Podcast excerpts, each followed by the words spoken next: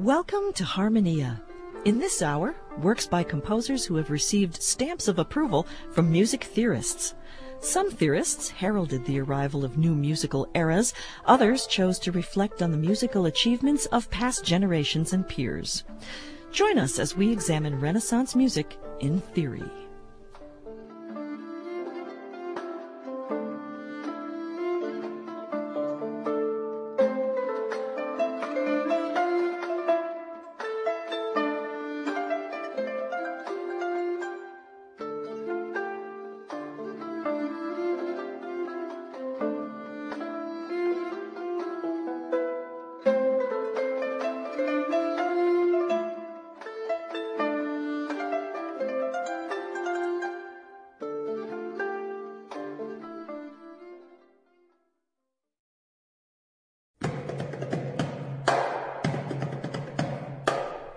Let's take a quick look back in time. We spun the wheel and it landed on 1163, a year of news and a year to remember. The news is of death and rebirth.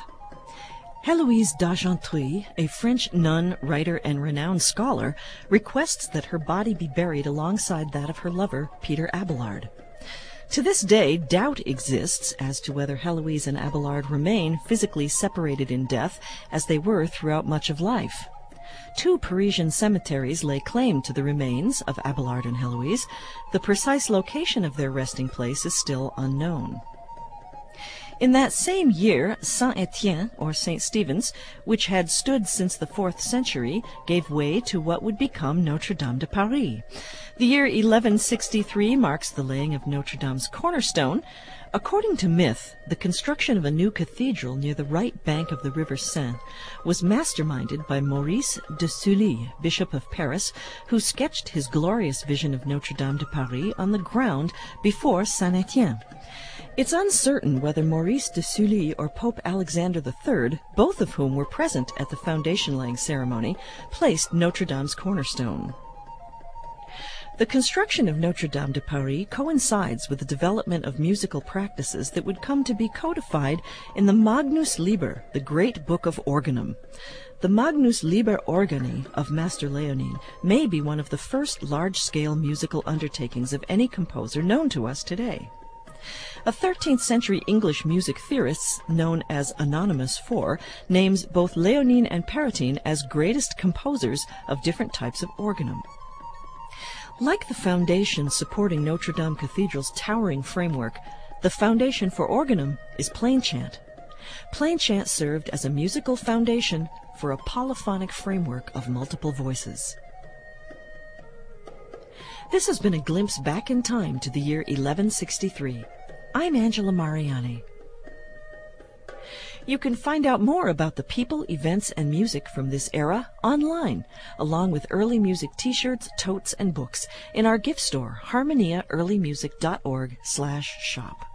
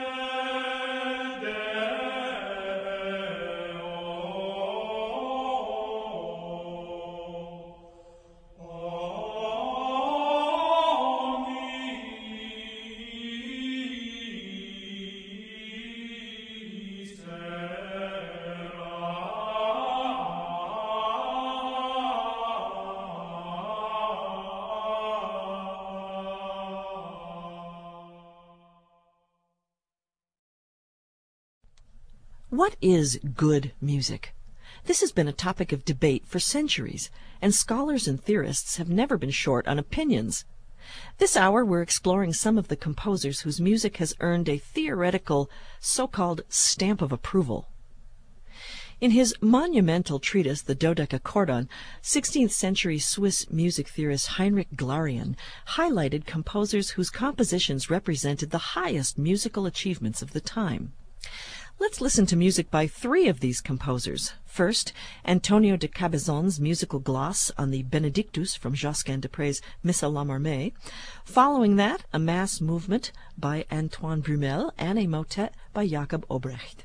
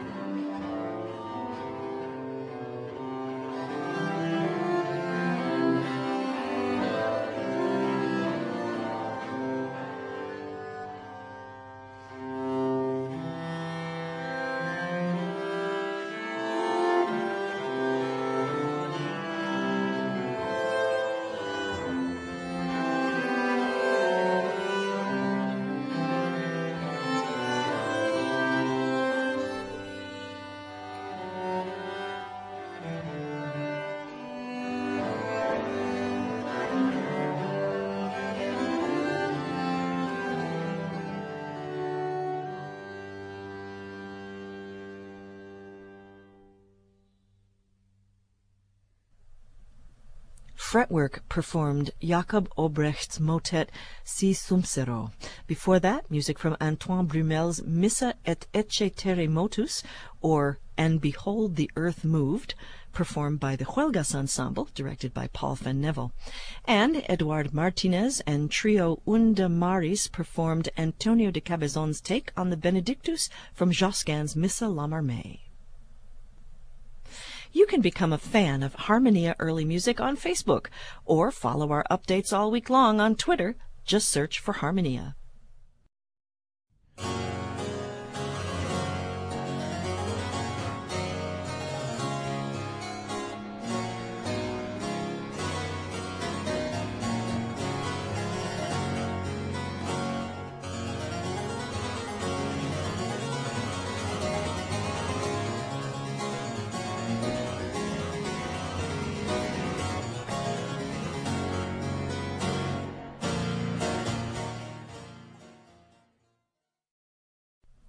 Another composer mentioned by Heinrich Glarean in his Dodecachordon is the French composer Antoine de Fevin.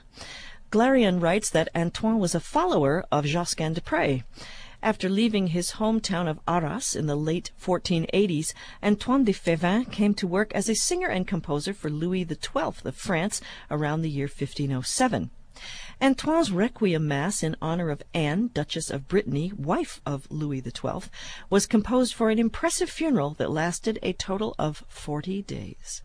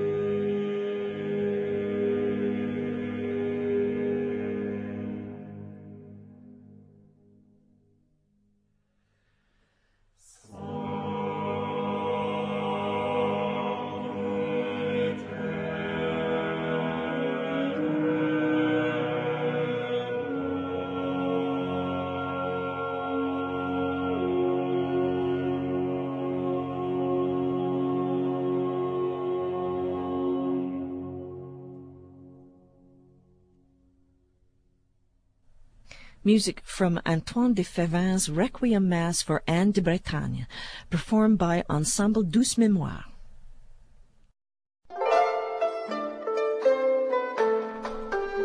You're listening to Harmonia, a program of early music that comes to you from the studios of WFIU at Indiana University. Partial support for Harmonia comes from Penco Incorporated of Bedford, Indiana. Partial support also comes from Early Music America, celebrating 25 years of service to the field of early music, on the web at earlymusic.org. I'm Angela Mariani.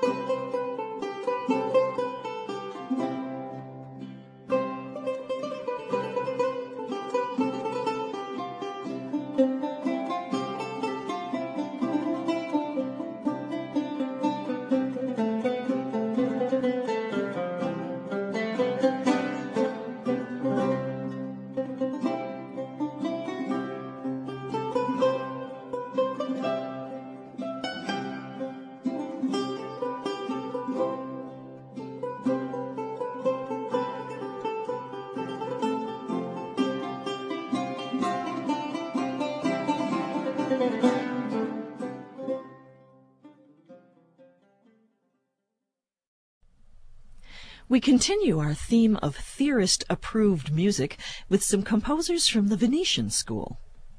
Composers active in Venice from roughly 1550 to 1610 crafted works in what were considered traditional and modern styles. The emergence of musical innovations such as multiple choirs of voices and instruments, echo effects, and other creative uses of musical space mark a turning point in the development of Western music.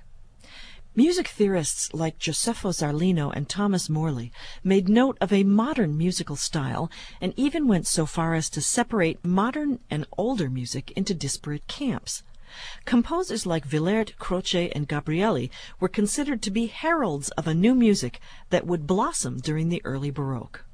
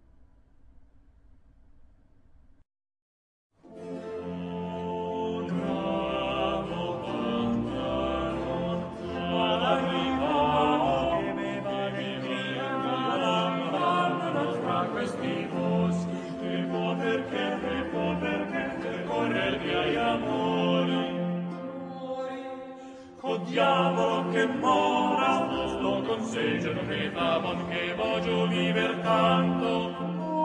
Salmona, Messias, Messias, Messia messia di parco. Parli tu forse dell'arco celeste, o coi Venezia, l'arco ma senti l'uomo che quest'una piegora, che fa le fa, fa, le fa, alla forma dea, se dunque una fada dimmi quando l'avero ben sepolto notte è nascosto. Che stravaganza è questa in questo luogo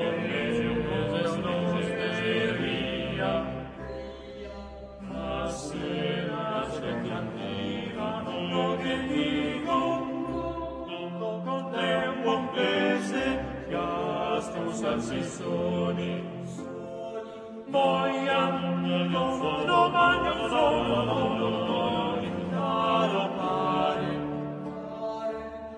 ascoltarla de musica a un fratello di un padre calma sol che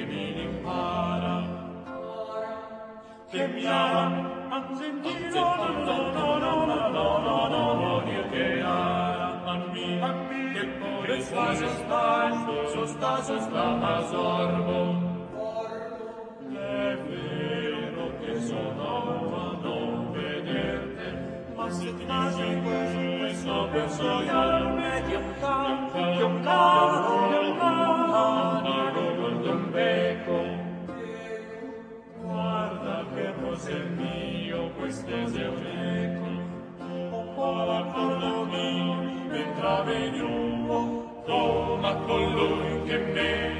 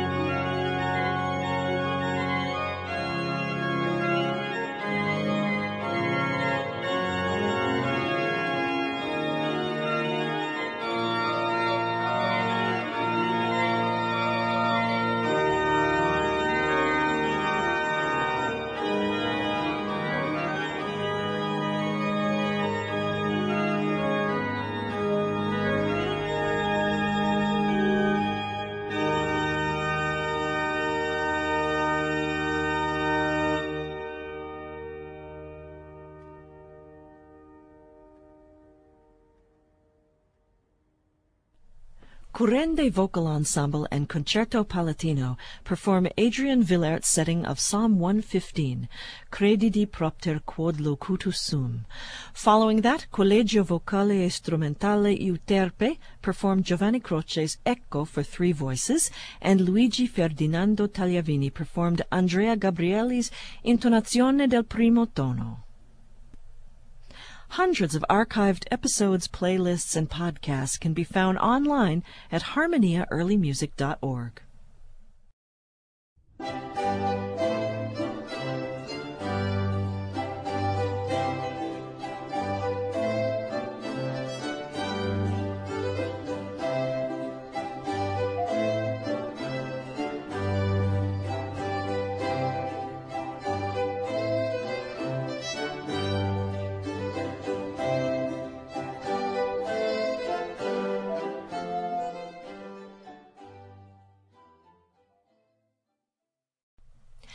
Founded in 1986 at Oxford University, the vocal and instrumental ensemble I Fagiolini currently presents as many as 50 world-class performances throughout Europe and North America per year.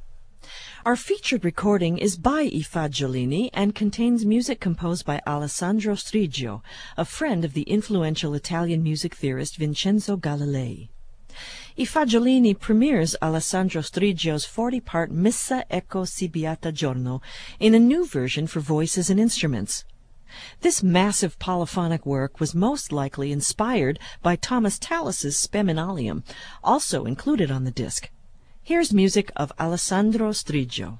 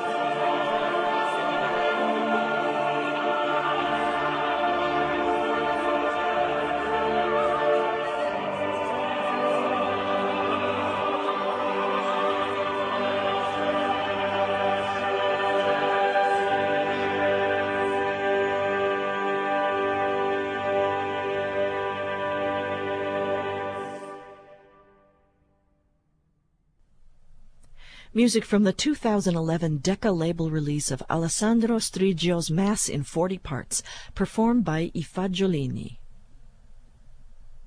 Interested in expanding your own early music collection? Each week, we review recordings new and old on the Harmonia Early Music Podcast. You can subscribe on iTunes or at harmoniaearlymusic.org. Support for Harmonia is made possible in part by the Crystal DeHaan Family Foundation, serving organizations in central Indiana and recognizing the children and families of Crystal House International.